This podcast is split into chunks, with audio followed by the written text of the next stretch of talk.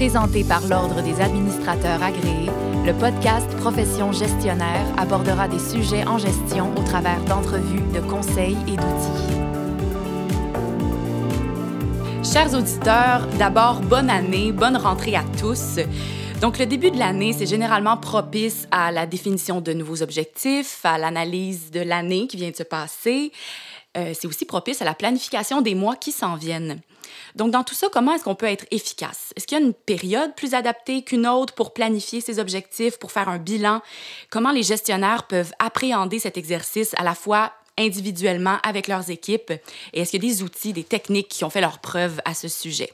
Donc, nous recevons pour ce premier épisode de l'année Madame Cathy Louf, ADMA, associée chez nous Inc. Elle est chroniqueuse et maître de cérémonie. Bonjour, Madame Louf. Bonjour, Béatrice. Donc, comment est-ce qu'on doit voir la dernière année qui vient, l'année qui vient de se passer? Comment on fait un bilan? C'est une très bonne question. En fait, c'est important de le faire pour plusieurs raisons, de faire un bilan. Euh, j'aimerais présenter trois qui sont importantes euh, selon moi. La première, c'est pour fêter ses bons coups. Important. On va avec le positif en partant. Tout à fait. La deuxième, bien sûr, l'idée de s'améliorer, mais aussi le bilan doit servir de base pour la planification 2019. C'est important de voir son année, la dernière année dans son ensemble. Donc, de janvier à décembre, on a fait beaucoup de chemin. C'est important de fêter nos résultats aussi, mais de garder en tête que c'est l'accumulation de petites activités, de petites tâches au quotidien qui fait l'ensemble. Donc, 365 jours, c'est l'année complète. Donc, c'est un ensemble de 24 heures. Avoir vraiment une image d'entonnoir. Puis, en ce moment, bon, on est en 2019, l'année vient de commencer, on revient de vacances. Est-ce qu'il est trop tard pour faire un bilan de 2018? Pas du tout. En fait, il y a deux courants de pensée. Euh, la première préfère le faire le plus rapidement possible, donc on l'aurait fait en décembre, euh, versus une autre qui apprécie le recul de le faire en janvier.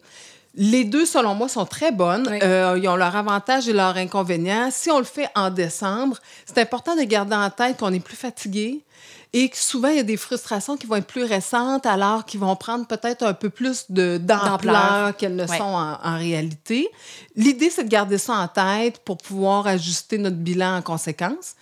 Si on le fait en janvier, au moment où on se parle, on est en janvier, alors euh, c'est toujours un excellent moment. Oui parce que, bien entendu, on a pris un recul et aussi, euh, on est plus créatif pour trouver. Le fait qu'on soit reposé, on est content de se voir, c'est vraiment prouver que les vacances favorisent la créativité pour trouver des solutions. Parce que des fois, le recul nous fait en sorte qu'on met un peu la poussière sous le tapis là, pendant les vacances. Il euh, faut garder, euh, vraiment être conscient qu'un problème, s'il n'est pas réglé, il va revenir. Il va revenir, oui, tout à fait. Éventuellement. Est-ce qu'il existe des bonnes pratiques? Quand on parle de bilan? Est-ce que, est que les. Oui, des bonnes pratiques. Comment les gestionnaires, en fait, peuvent mettre ces pratiques-là en place, si elles, existent? Définitivement. Euh, L'idéal, c'est vraiment de regrouper le plus de gens possible. Donc, les, euh, les employés, les fournisseurs, les clients. Je sais très bien là, que c'est pas toujours facile à faire dans la réalité. Ça n'a pas besoin d'être nécessairement formel. Mm-hmm. On peut profiter du contexte de début d'année pour demander des rétroactions plus spontanées. Euh, je vous donne un exemple. Vous avez un client qui vous donne plusieurs contrats qui vous réfère beaucoup de gens. Donc, la première impression, c'est que c'est très positif. Par contre, des fois, vous le contactez, il est bête, euh, vous avez l'impression de la déranger. Donc, c'est un peu ambigu. Pourquoi ne pas profiter du mois de janvier pour dire on fait notre bilan de la dernière année, qu'est-ce qu'on peut améliorer, qu'est-ce que vous appréciez? On met la carte sur table, on a l'heure juste. Bon pied. Oui, Donc, vraiment profiter du contexte aussi euh, du mois de janvier pour faire euh, des bilans, soit avec euh, les clients, comme j'ai mentionné, mais aussi avec les employés. Ça peut être des sondages, des rencontres d'équipe, des rencontres individuelles. Y aller vraiment avec qu'est-ce qui est favorable au contexte. Il y a même des pratiques de gestion qui font un bilan de façon régulière. Parce que planifier ou faire un bilan sur une année, leur contexte de travail va trop vite. Le monde des affaires va extrêmement vite. donc, des fois, faut pas attendre le mois de janvier pour le faire. Il faut se prévoir plusieurs moments régulièrement dans l'année pour faire un bilan, voir si on a atteint nos objectifs et si les objectifs nous conviennent toujours aussi. Mhm. comme, comme tu l'as mentionné au début, c'est important de voir l'année dans sa globalité, mais aussi comme dans la répétition d'actions qui se, qui se font au quotidien. Définitivement. Disons qu'on fait notre bilan de 2018. OK, on a les bons, les bons coups, qu'est-ce qu'on est content et aussi euh, les défis à relever. C'est important de les voir sur une base régulière. C'est quoi nos actions qui nous ont rapporté le plus tant au niveau de la motivation des employés que des revenus? Est-ce que c'est euh, nos activités de réseautage, participation à des événements, implication sur les réseaux sociaux? Qu'est-ce qui, si on le répète encore et encore et encore, on va atteindre nos objectifs et notre équipe sera euh, motivée et performante. Donc ça, il faut prévoir du temps pour ça. Trop souvent, on est submergé par le quotidien, on est débordé. Donc, on va garder en tête de prévoir sur une base régulière du temps pour faire les activités qui nous rapportent le mm-hmm. plus. Je vous donne un exemple. Euh, vous avez évalué que le développement des affaires, c'est ce qui vous a rapporté le plus, dans la dernière année. Vous consacrez au moins cinq heures par semaine au développement des affaires en 2019. Deux personnes ont décidé de faire la même euh, action. Une va, pendant ces cinq heures, va euh, contacter 25 personnes. Organisation d'événements, euh, des téléphones, des courriels. Alors que l'autre, pour le même cinq heures, va contacter 10 personnes et elle va lire sur les réseaux sociaux les nouvelles tendances, euh, sur les nouveaux produits, ce qui est très bien. Mhm. Par contre, il faut garder en tête que ce 5 heures-là, la personne qui va avoir contacté 25 personnes par semaine, à la fin de l'année, aura rencontré ou contacté 1300 personnes versus la deuxième, 520. C'est ça. À la fin de l'année, elle a la différence. Ah oui, tout à fait. Puis, en, en début d'année, pouvez-vous me dire quels sont les réflexes qu'un gestionnaire pourrait avoir? Vraiment de garder euh, l'idée de l'entonnoir. On ah, parle du contexte, de la stratégie, des commentaires qu'on a eus pendant le mm-hmm. bilan et le de transférer pour la planification 2019 en action concrète qui peut se faire sur une base régulière. Hmm. C'est intéressant. Est-ce que vous pouvez élaborer un petit peu plus sur le, principe de l'entonnoir? Je trouve que c'est une, belle image. Avez-vous d'autres exemples euh, qui pourraient, qui, qui pourraient s'appliquer, disons, à ce à l'entonnoir. Oui, ou pour déterminer les objectifs, les outils. Oui, il y a des, euh, il y a des euh, caractéristiques qui sont importantes pour un objectif. Euh, première chose, c'est de les écrire. OK. Et j'irai plus loin que ça, de les écrire à la main, parce que il y a vraiment, c'est prouvé qu'il y a un lien entre le cerveau et la main qui va renforcer l'engagement envers l'objectif. Aussi, les objectifs doivent être clairs. On a des fois des idées floues de OK, je veux augmenter mes revenus, je veux que mon équipe soit plus performante, mais c'est pas assez clair, même qu'on ne sait même pas le moment où on va avoir mhm. atteint notre objectif. Donc, un outil qui est très efficace à ce niveau-là, euh, c'est SMART, l'acronyme SMART, S-M-A-R-T, qui doit être les caractéristiques d'un objectif. S pour spécifique, M pour mesurable, A pour atteignable, mhm. R pour axer sur les résultats et T pour temps. Il faut se donner un délai.